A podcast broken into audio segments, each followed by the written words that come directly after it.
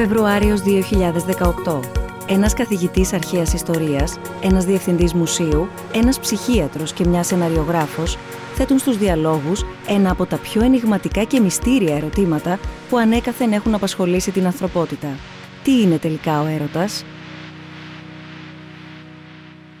Καλωσορίζω και εγώ με τη σειρά μου στη σημερινή μας συνάντηση, την ε, καθιερωμένη συνάντηση στο πλαίσιο των διαλόγων κάθε μήνα.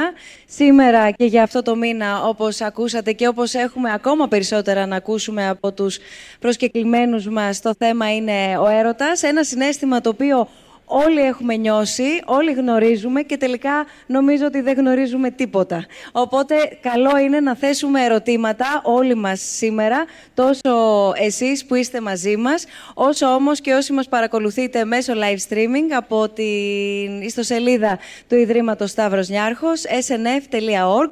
Θέλω να καλωσορίσω όλους τους προσκεκλημένους και να ευχαριστήσω θερμά που είστε σήμερα εδώ μαζί μας για αυτή τη συζήτηση αναζήτησης που θα επιχειρήσουμε να κάνουμε. Θα μου επιτρέψετε να ξεκινήσω από τον κύριο Χανιώτη που είναι πιο μακριά, αλλά την ίδια ώρα χάρη της τεχνολογίας και τόσο κοντά μας. Καλή σας, καλησπέρα σας. Από εδώ, από την Αθήνα, κύριε Χανιώτη, καθηγητής αρχαίας ιστορίας και κλασικών σπουδών στο Institute for Advanced Studies. Είναι μαζί μας ο καθηγητής του Τμήματος Ιστορίας Αρχαιολογίας του Πανεπιστημίου Κρήτης και διευθυντής του Μουσείου Κυκλαδικής Τέχνης, ο καθηγητής ε, Νίκος Σταμπολίδης. Καλώς ορίσατε. Είναι μαζί μας μία γυναίκα η οποία έχει δημιουργήσει χαρακτήρες με τους οποίους έχουμε ταυτιστεί όλοι αν δεν έχουμε ταυτιστεί, έχουμε σίγουρα συναντήσει γνωστούς μας, δικούς μας, οικία πρόσωπα στους ήρωές της. Είναι η σεναριογράφος, η κυρία Μιρέλα Παπαϊκονόμου και σας ευχαριστούμε που είστε σήμερα μαζί μας. Και βεβαίως ο καθηγητής ψυχιατρικής, ο κύριος Νίκος Τζαβάρας, ψυχίατρος, ψυχαναλυτής, επίτιμος, επίτιμος πρόεδρος της Ελληνικής Ψυχιατρικής Εταιρείας, να δούμε τελικά πέρα από το άγχος στο στομάχι, κύριε καθηγητά, τι δημιουργεί και στην ψυχή μας ο, ο έρωτας. Το πρώτο ερώτημα, αν θα μπορούσα έτσι για να ζεσταθούμε και λίγο ε, μεταξύ μας, γιατί ε, στον έρωτα δεν ξέρω αν τελικά σου, σου έρχεται κεραυνοβόλα αυτό το οποίο νιώθεις ή αν είναι κάτι το οποίο το δουλεύεις, το ζεσταίνεις σιγά σιγά και μετά το συνειδητοποιείς. Θα ήθελα την πρώτη δική σας προσέγγιση τι είναι τελικά ο έρωτας και αν μπορεί είτε υπό το πρίσμα της όποιας επιστήμης, είτε μέσα από τις δικές μας εμπειρίες, να οριοθετηθεί και να αποτυπωθεί, αν μπορεί να αποτυπωθεί, έλεγα, απολύτως σε μία θεωρία. Ελάτε, ελάτε κύριε Στυπολίδη. Καλησπέρα σας. Ουσιαστικά, κατά τη γνώμη μου, ο έρωτας είναι ορμή, είναι αέρας, είναι αυτό που σου δημιουργείται για ένα πρόσωπο ή ένα οποιοδήποτε αντικείμενο πόθου, να το πω έτσι, χωρίς αμοιβαιότητα, δεν είναι απαραίτητα το αντικείμενο του πόθου να ε, ανταποκριθεί, έτσι.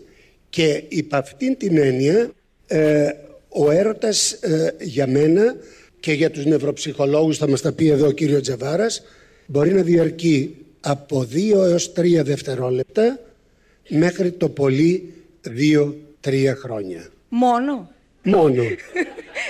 Θα σας πω γιατί. Διότι ο έρωτας είναι όπως η ωραιότης. Δεν διαρκεί πολύ. Και ωραίος είναι αυτός που είναι στην ώρα του.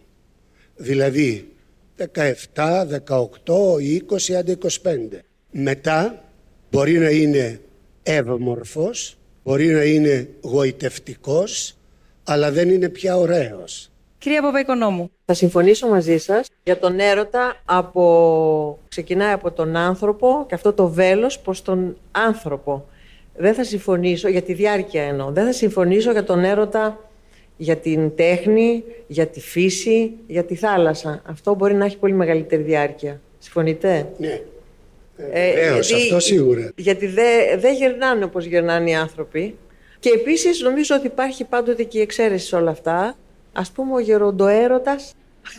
Προσέξτε, ο γεροντοέρωτας είναι για το αντικείμενο του πόθου προφανώς ή τις περισσότερες φορές για ένα νεαρότερο άτομο και δεν ξέρω οι ερωτοχτυπημένοι γέροντες ε, πόσο το αντέχουν.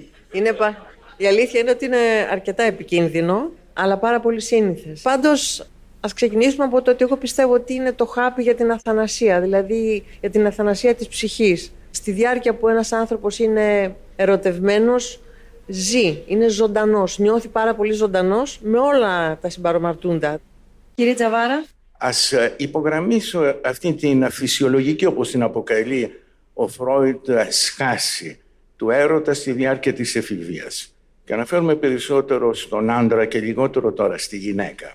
Ο έφηβος διχοτομεί τα αντικείμενα του έρωτα σε δύο κατηγορίες. Από τη μια πλευρά υπάρχει η περίφημη μαντόνα, εκείνο το πρόσωπο το οποίο κανένας ε, ερωτικά, σεξουαλικά δεν θέλει να το αγγίξει.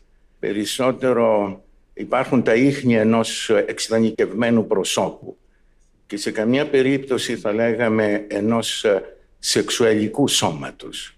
Ο έρωτας ε, είναι σε αυτή την εποχή πολύ ισχυρός και γι' αυτό συνηθίζουμε εμείς να λέμε ότι έχουμε μια υπερεκτίμηση του σεξουαλικού αντικειμένου, αυτού του δεδομένου. Και από την άλλη πλευρά υπάρχει η ομάδα όλων των υπολείπων γυναικών στην φαντασίωση του νέου άντρα, του εφήβου, οι οποίες διακρίνονται από όλα εκείνα τα χαρακτηριστικά γνωρίσματα που συναπαρτίζουν τις διαστροφικές σεξουαλικές ε, τάσεις του άντρα. Οι έφηβοι μιλούν για αυτά τα αντικείμενα. Μιλούν για να ενισχύσουν ένας τον άλλον και στο σεξουαλικό επίπεδο. Δεν μιλούν όμως ποτέ για την μαντόνα. Γι' αυτό το εξειδανικευμένο μοναδικό ερωτικό αντικείμενο το οποίο δυστυχώς κάποτε θα εγκαταλειφθεί. Να ακούσουμε και εσάς κύριε Χανιώτη. Οι αρχαίοι Έλληνες αντίθετα από άλλους λαούς προσωποποίησαν τον έρωτα και τον έκαναν Θεό. Ο έρωτας, ο θερωτός Θεός με το τόξο, δεν είναι ο Θεός του έρωτα, ο ίδιος ο έρωτας είναι Θεός και όπως εικονίζεται με το τόξο να ρίχνει τα βέλη του, δείχνει ένα ουσιαστικό στοιχείο του έρωτα και αυτό είναι ότι ο έρωτας έχει πάντοτε συγκεκριμένο αντικείμενο και συγκεκριμένο στόχο. Αυτό είναι το ένα στοιχείο το οποίο βλέπουμε από τις παραστάσεις του έρωτα στην αρχαία τέχνη. Το δεύτερο είναι ότι ο έρωτας πονάει.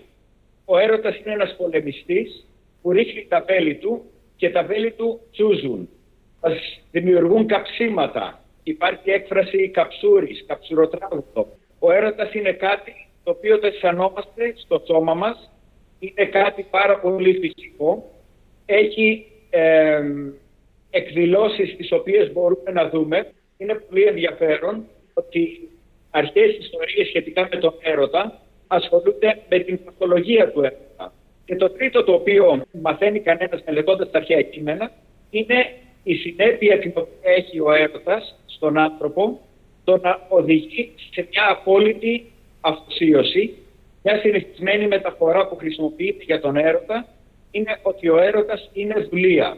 Ο ερωτευμένος είναι απόλυτα αφοσιωμένος, παραδομένος στο αντικείμενο του πόθου και αυτό σχετίζεται επίσης με την αντίληψη του έρωτα σαν μια εξωτερική δύναμη η οποία δεν γεννιέται μέσα μας, στην αρχαία αντίληψη, αλλά έρχεται από έξω, είναι μια, ένας κατακτητής, είναι μια δύναμη η οποία μας κατακτά, μας καταλαμβάνει και γι' αυτό το λόγο επηρεάζει την περιφορά μας και επηρεάζει και την νόηση. Να τα πάρουμε λίγο από την αρχή για να επανέλθουμε στο ερώτημα του κατά πόσο συνδέεται ή όχι ο έρωτας με την υπομονή που πολλές φορές ακούσαμε, με το σεβασμό που πολλές φορές ακούσαμε. Είναι ο έρωτας αγάπη; Είναι ο έρωτας αγάπη και σεξουαλικότητα μαζί; Είναι, τρία διαφορε... είναι τρεις διαφορετικές συνθήκες που συνυπάρχουν απαραίτητα; Ποια ακριβώς η σύνδεση ή όχι μεταξύ τους; Βλέπετε ότι ο ίδιος ο έρωτας γαλακτοτροφεί. Δηλαδή, ο μαστός της μάνας του, πέρα από το ότι υπάρχει στη μήτρα ήδη της μητέρας του κτλ. Ο ίδιος έχει αυτή τη σχέση με το γυναικείο σώμα που τον έπλασε και από το οποίο αντλεί τη δύναμη παρόλο που αυτός κοσμογονικά είναι μία από τις τρεις μεγάλες οντότητες το χάος, τη γη και τον έρωτα που δεν γεννήθηκαν. Είναι αγέννητες, προϋπάρχουν της γέννησης. Και αυτό είναι πάρα πολύ ουσιαστικό για να καταλάβουμε ότι ο έρωτας ουσιαστικά είναι μια ενοποιητική δύναμη. Αυτή που ενώνει ένα ζευγάρι, θεϊκό, ανθρώπινο, ε, οποιοδήποτε άλλο, ακόμη και ένα ζευγάρι, όπως είπατε πριν, ενός ερωτευμένου προς ένα αντικείμενο. Ο έρωτας δεν είναι αγάπη, δεν είναι φιλία, δεν είναι σεβασμός, μπορεί να είναι και αυτά, αλλά ο έρωτας συνδέεται τουλάχιστον στην αρχαιότητα πάντα με τη σεξουαλική πράξη. Να, να το συνδυάσουμε λίγο και με την πορεία του ανθρώπου και όταν έχει, έχουμε συναντήσει τον άνθρωπο περισσότερο ίσως στο παρελθόν να ερωτεύεται ακόμα και, και αντικείμενα και ευρύτερα βέβαια πώς έχει αποτυπωθεί ο έρωτας. Ναι, ε, καταρχήν θα ήθελα να επισημάνω κάτι ότι μπορεί μεν να χρησιμοποιούμε τη μεταφορά του έρωτα ως την αγάπη ή την προσήλωση σε ένα, ένα αντικείμενο αλλά υπάρχει ένα πρόβλημα σε αυτή την ε, αντίληψη και το πρόβλημα είναι ότι ο έρωτας πάντοτε αποσκοπεί σε μια ανταπόδοση, σε μια εκπλήρωση. Γι' αυτό το λόγο και όσοι ερωτεύονται στις ε, αρχαίες παραδόσεις αγάλματα, όχι την Αφροδίτη, αλλά το άγαλμα της Αφροδίτης, ε, αν δεν είναι πυγμαλίων ο οποίος μπορεί να δώσει ζωή στο άγαλμα, τελικά αυτοκτονούν. Ακριβώς επειδή ο έρωτάς τους πάντοτε μένει ε, μοιραία χωρίς ε, ανταπόκριση. Άρα αν, αν επιχειρούσαμε τώρα ε, κύριε Τζαβάρα να βάλουμε όλα αυτά τα, τα στοιχεία τα οποία ανέφερε τόσο ο κύριος Σταμπολίδης όσο ο κύριος Χανιώτης λαμβάνοντας υπόψη και τον απλό τρόπο που τα αντιλαμβανόμαστε και δίνουμε τις απαντήσεις όπως παρακολουθήσαμε νωρίτερα να απαντά ο κόσμος τι μπορούμε να, να συμπεράνουμε και πού μπορούμε να καταλήξουμε για τη σχέση ή όχι ξαναλέω, του έρωτα, της σεξουαλικότητας και της αγάπης. Είτε προς άνθρωπο, είτε προς αντικείμενο. Πρώτα απ' όλα να εκφράσω το θαυμασμό μου για την παραστατική δύναμη της αρχαίας ελληνικής σκέψης και τέχνης. Εν τούτης, ε, να κάνω μια παρατήρηση. Αυτό ίσως ε, που η αρχαία ελληνική τέχνη περιγράφει ως ε, μια επίθεση ερωτική προς την υποκειμενικότητα έξωθεν ε, στην ε, ψυχανάλυση περιγράφεται ως μια εκδήλωση του ασυνειδήτου και στο ασυνείδητο περιλαμβάνονται ορισμένα αρχαϊκότερα βιώματα του κάθε ατόμου. Όπως αυτό που ήθελα προηγουμένως να πω, η μεγάλη δύναμη που χαρακτηρίζει τη σχέση ανάμεσα στο νεογνώ και στη μητέρα. Δύναμη αυτή είναι αρχικό-σεξουαλική. Το παιδί γυρεύει όπως ε, προηγουμένως ε, ακούσαμε τον μαστό της μητέρας για να κορέσει ε, πρώτα απ' όλα την ενόρμηση, το ένστικτο της αυτοσυντήρησης. Θέλει να πιει και να κατασπαράξει το μαστό της μητέρας, η επιθετικότητά του, μια έννοια η οποία συνυπάρχει με τον έρωτα, είναι αδίστακτη και με οδηγεί το παιδί προς το μαστό της μητέρας η οποία βέβαια και ξέρει να αποδεχθεί αυτή την ενορμητική δύναμη του παιδιού. Και στη συνέχεια λαμβάνει η χώρα κάτι το πολύ παράδοξο που πρώτος ο Φρόιτ τουλάχιστον το υπογράμμισε ότι το παιδί κορεσμένο όν πια, επειδή έχει πιει όσο γάλα ήθελε, βάζει το δάχτυλό του στο στόμα και ερεθίζει την βλενογόνο. Την ερεθίζει πια όχι γιατί πίνει, αλλά γιατί θέλει να αισθανθεί μια πρώτη σεξουαλική χαρά μέσω αυτού του ερεθισμού. Είναι μια αυτοερωτική πράξη αρχική. Και εδώ βλέπουμε ότι τα ένστικτα της αυτοσυντήρησης συνδημιουργούνται, συμπλάθονται με την σεξουαλικότητα, την οποία σεξουαλικότητα του παιδιού βέβαια ευνοεί κατά την ανάπτυξή της το μητρικό χάδι, η μητρική στοργή. Η μάνα ξέρει να αγκαλιάζει το σώμα του παιδιού, με τον τρόπο της ε, να το οδηγεί σε μια σεξουαλική ερεθιστική οντότητα η οποία στην συνέχεια βέβαια θα εξελιχθεί μέσω της ε, ψυχοσεξουαλικής ε, διαδρομής την οποία τώρα δεν θέλω να σας ε, περιγράψω, είναι πολύπλοκη. Αλλά εδώ βλέπετε ότι η αγάπη, ο έρωτας, οπωσδήποτε συνηφαίνεται με το σώμα. Αυτό δηλαδή που η αρχαία ελληνική τέχνη τόσο έξοχα αναπαριστά, ε, το έχουμε και στην ε, πραγματική ψυχοσεξουαλική εξέλιξη του κάθε ανθρώπου. Φτάνει αυτά που αν, σας είπα. Αν, όχι, όχι. Ε, πάνω σε, σε αυτά που μας ε, εξηγήσατε και μας αναλύσατε και με όσα ακούσαμε και νωρίτερα, κυρία Παπαϊκονόμου, εγώ θέλω να ρωτήσω εάν ερχόμενοι στο σήμερα, έτσι όπως οι περισσότεροι, εν περιπτώσει, ζούμε και γνωρίζουμε το, το σύγχρονο άνθρωπο με τι ταυτιζόμαστε περισσότερο και βεβαίως και εσείς από τη δική σας πλευρά με τι εμπνέεστε περισσότερο αλλά και όλοι οι υπόλοιποι εν τέλει ξαναλέω με τι ταυτιζόμαστε περισσότερο με τον ερωτευμένο ο οποίος βρίσκει ανταπόκριση ή με τον ερωτευμένο όπου βιώνει έναν ανεκπλήρωτο έρωτα ουσιαστικά. Για ποιον νιώθουμε μεγαλύτερη συμπόνια; Προφανώς για αυτόν ο οποίος δεν έχει ανταπόκριση, εννοείται. Εγώ μπορώ να μιλήσω μόνο για λογαριασμό μου και σε σχέση με το τι, τι είναι αυτό που θα με ενέπνεε για να γράψω. Έτσι. Σίγουρα ο ανεκπλήρωτος έρωτας, γιατί με ενδιαφέρουν πάρα πολύ οι συνέπειες στον άνθρωπο ο οποίος. Δηλαδή, πού μπορεί να φτάσει ένας άνθρωπος όταν δεν μπορεί να βιώσει αυτό που πραγματικά θέλει, σε ποια άκρα μπορεί να φτάσει. Αυτό έχει το ενδιαφέρον. Ένα ερωτευμένο ζευγάρι ζει τον ερωτά του και μπορεί να και ζήσαμε εμείς καλά και αυτή καλύτερα. Ε, θέλω να πω για μένα τουλάχιστον δεν έχει τόσο ενδιαφέρον όσο έχει ο ανεκπλήρωτος έρωτας. Αυτό. Θα σας απαντώ, θα σας απάντησα σε αυτό. Ναι, γιατί εδώ γεννάται το επόμενο ερώτημα που μπορεί να φτάσει. Και αν γνωρίζουμε μέχρι που μπορεί να φτάσει, προς όλους απευθύνω το, το ερώτημα, που μπορεί να φτάσει ο ανεκπλήρωτος έρωτας, που μπορεί να μας φτάσει ο ανεκπλήρωτος έρωτας. Από το χειρότερο, δηλαδή να βγάλουμε από μέσα μας τα χειρότερα ένστικτα, που λέγεται μίσος, λέγεται εκδικητικότητα και αυτοκαταστροφικά επίσης αντιδράσεις, αυτοκτονία, κατάθλιψη, δηλαδή είτε προς τον ίδιο άνθρωπο είτε προς τον, ε, στο άτομο που δεν έχει ανταποκριθεί όπως θα περίμενε ο άλλος. Εγώ και θα συμφωνήσω και θα διαφωνήσω. Καλλιτεχνικά όπως το βλέπει η Μιρέλα είναι πολύ ε, ενδιαφέρον έτσι αλλά και ο αισιόδοξος, ο πολύ ωραίος έρωτας κτλ.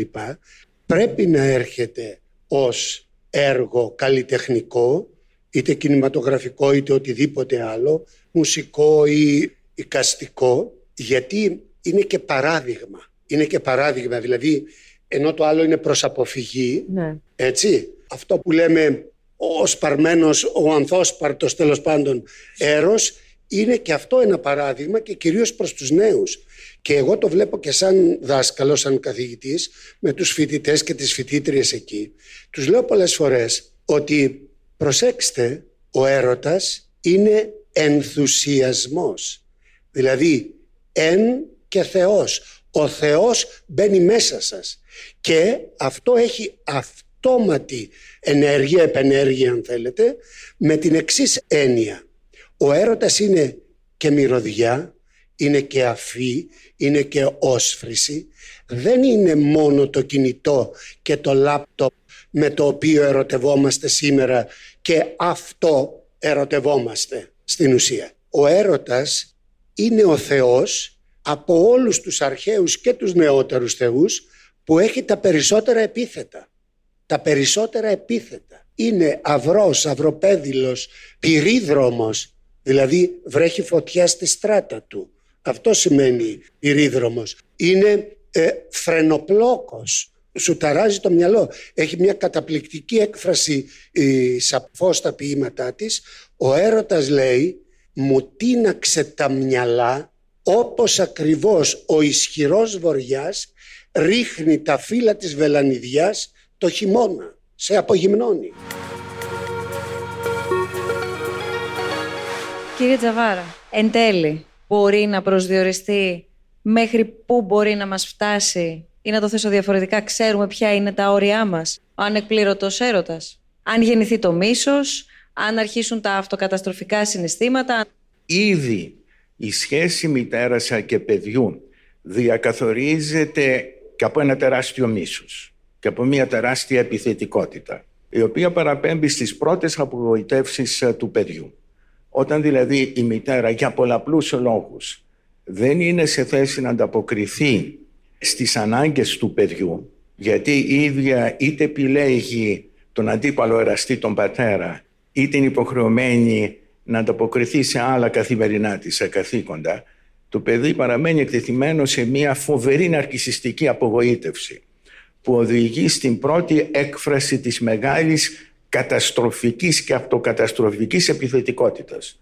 Όσο και παράξενο να ακούγεται αυτό, είναι μια ουσιαστική αλήθεια. Στην πάροδο του χρόνου, το παιδί θα αντιληφθεί πως αυτό που έχει προκύψει ως πόλωση ανάμεσα στα καλά στοιχεία της μητέρας και στα κακά θα μπορέσει να οργανωθεί σε μια περισσότερο συνθετική εικόνα, να καταλάβει δηλαδή με την πάροδο του χρόνου ότι μπορεί να αγαπήσει τη μητέρα μολονότι παραμένει και μια κακή μάγισσα. Αυτό είναι μια διαδικασία πολύπλοκη την ε, οποία βέβαια κάθε αναλυτής την αναπτύσσει με διαφορετικούς τρόπους. Αλλά δείχνει όμως ε, την πρωταρχική αυτή σχέση ανάμεσα στην επιθετικότητα, στον αρκισισμό και στην αγάπη. Ε, κάτι που αργότερα ε, στον άνθρωπο θα επανεμφανιστεί ποικιλοτρόπως. Σε όλη τη τέχνη, σε όλες τις λογοτεχνίες του κόσμου, παρουσιάζεται μια σύζευξη ανάμεσα στην καταστροφή, στον έρωτα και στο θάνατο. Και δεν είναι τυχαίο ότι ορισμένοι συνάδελφοί μου μιλούν για την ενόρμηση του θανάτου σαν κάτι που συναποτελεί ένα αμάλγαμα με τον έρωτα. Κάτι το αναπότρεπτο. Δεν συμφωνούν όλοι οι συνάδελφοί μου με αυτή την άποψη ότι υπάρχει δηλαδή μια ορμή προς το θάνατο, ουσιαστική, τελική, η οποία συνοδεύει τον έρωτα και τις πολλαπλές του απογοητεύσεις ότι το άτομο πάντοτε είναι εκτεθειμένο σε διαρκείς απογοητεύσεις ναρκιστικού τύπου που αφήνονται στον εσωτερικό του κόσμο αλλά και στις διανθρώπινες σχέσεις. Σας ακούμε. Πάνω στο θέμα που έθεσε ο κύριος Τζαβάρας.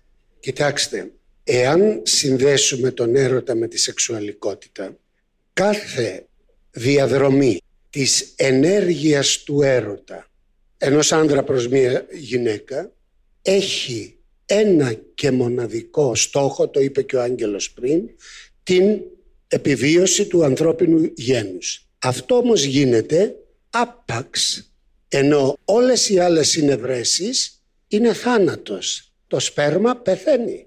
Είτε στον κόλπο της γυναίκας είτε κάπου αλλού. Όλη αυτή η ορμή, έτσι δεν είναι, τελειώνει. Μόνο στην περίπτωση που συλλαμβάνει συνεχίζει τη ζωή. Αυτό είναι κάτι πολύ χαρακτηριστικό. Ε, και γι' αυτό έρος, σεξουαλικότητα και θάνατος, το λένε και οι Σουηδοί ψυχολόγοι και οι ποιητές και τα λοιπά, είναι συνδεδεμένα μαζί. Υπάρχουν ας πούμε αγάλματα νέων, ερώτων δηλαδή ερώτων με φτερά ή άπτερων, οι οποίοι κρατάνε στα δύο τους χέρια δύο δάδες. Η μία προς τα πάνω που είναι η ζωή, η άλλη προς τα κάτω που είναι θάνατος. Δηλαδή ο ίδιος Θεός είναι και τα δύο εμείς αυτό μπορούμε να το ελέγξουμε.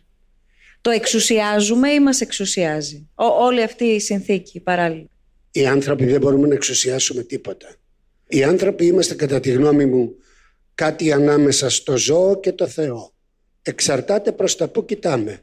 Προς το ζώο, δηλαδή προς την ασυνειδησία ή προς το Θεό για να του μοιάσουμε. Ότι ορισμένες φορές δεν ελέγχονται οι αυτοκαταστροφικές τάσεις. Μερικές φορές ε, είναι, ξέρετε, ιστερικού χαρακτήρα. Όταν μια κοπέλα 16 χρονών έρχεται και μου λέει θέλω να αυτοκτονήσω γιατί χτες είχα πέσει ένα κονσέρτο και ο τραγουδιστής δεν με κοίταξε στα μάτια σε απόσταση 100 μέτρων. Αυτές είναι ναρκισιστικές απογοητεύσεις, ναι. πολύ συνήθεις. Αλλά υπάρχει όμως βεβαίως και η κατάθλιψη, όπου κάποιος ταυτίζεται απόλυτα ο ίδιος με το θάνατο και σου λέει είμαι ο θάνατος. Δεν έχω κανένα πια σε αυτόν τον κόσμο, δεν έχω καμία σχέση με αυτόν τον κόσμο, που που είναι μια άλλη οριακή κατάσταση σχεδόν ψυχοσική. Θέλω να λοιπόν αυτό το ερώτημα δεν απαντιέται εύκολα και έχουμε ένα φάσμα τεράστιο περιπτώσεων. Όλοι μας όμως γνωρίζουμε την απογοήτευση. Έτσι δεν είναι. Γνωρίζουμε την απογοήτευση και ίσως γνωρίζουμε και αυτή τη σχέση θανάτου και έρωτα.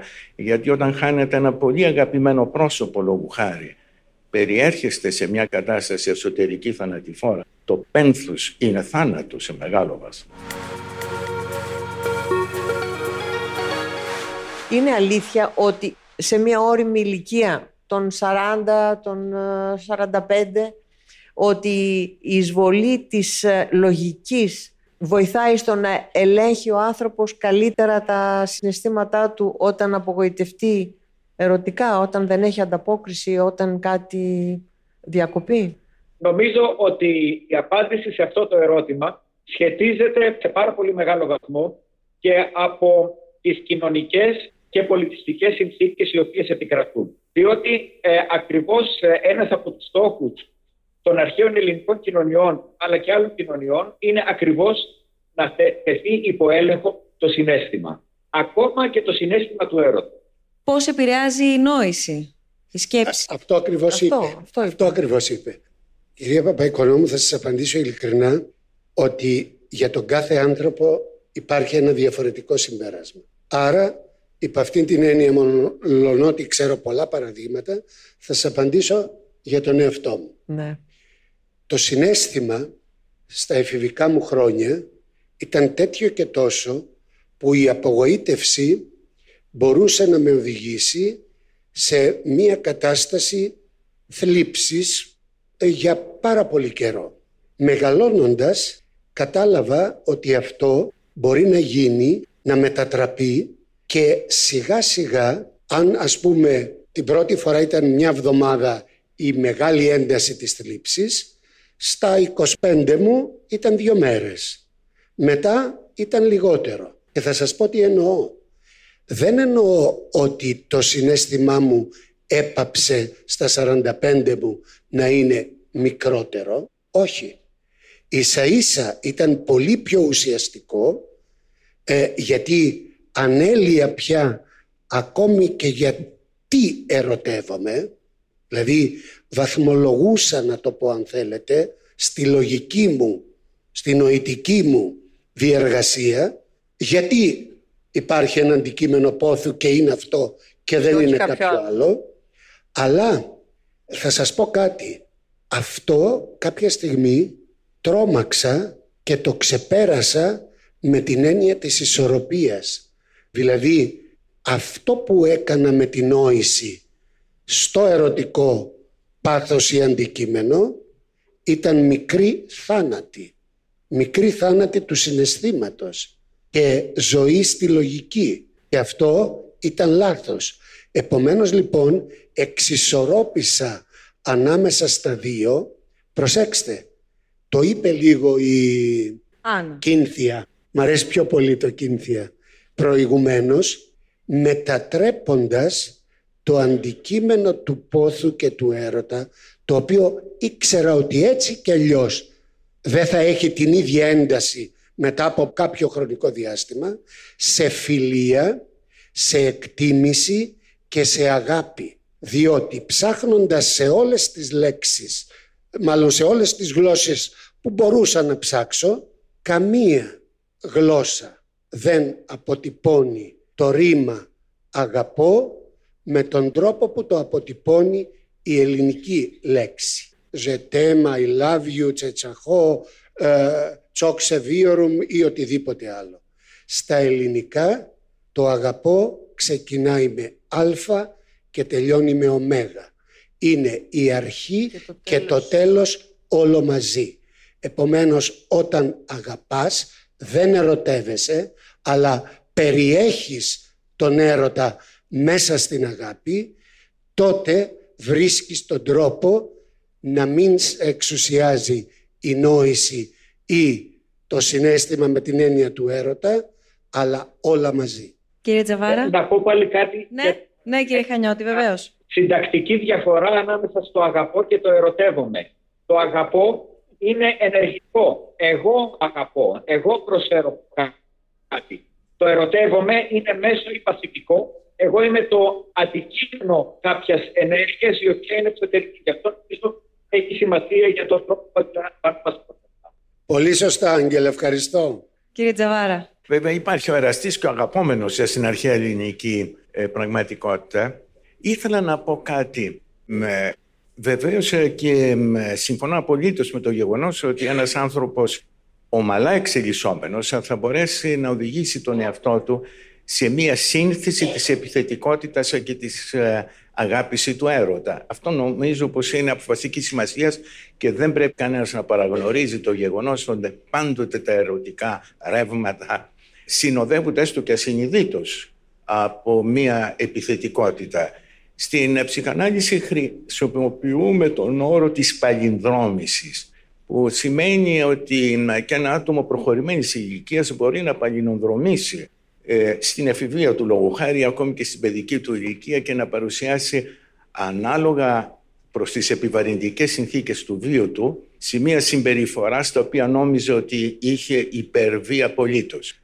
Θέλω να σας ευχαριστήσουμε όλους όσοι σήμερα είστε εδώ μαζί μας και όλους όσοι μας παρακολουθείτε μέσω του live streaming από το snf.org. Ήταν η τέταρτη συνάντησή μας μέσω αυτού του πολύ ωραίου δρόμου της ε, εκδήλωσης και της συζήτησης των διαλόγων αυτής της πρωτοβουλίας του Ιδρύματος Σταύρος Νιάρχος. Θέλω θερμά να ευχαριστήσω όλους τους ομιλητές. Κυρία Παπαϊκονόμου, ευχαριστούμε θερμά. Ευχαριστούμε κύριε Σταμπολίδη, κύριε Τζαβάρα. Βεβαίως κύριε Χανιώτη που είχαμε τη δυνατότητα μέσω της τεχνολογίας να είμαστε μαζί καθ' όλη τη διάρκεια αυτής της συζήτησης. Σας ευχαριστούμε πολύ.